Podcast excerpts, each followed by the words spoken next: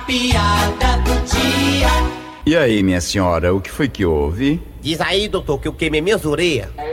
Mas, minha senhora, como é que a senhora conseguiu queimar as duas orelhas? Doutor, foi o seguinte, viu? Eu tava lá em casa engomando, passando a roupa, Sei. quando o telefone tocou.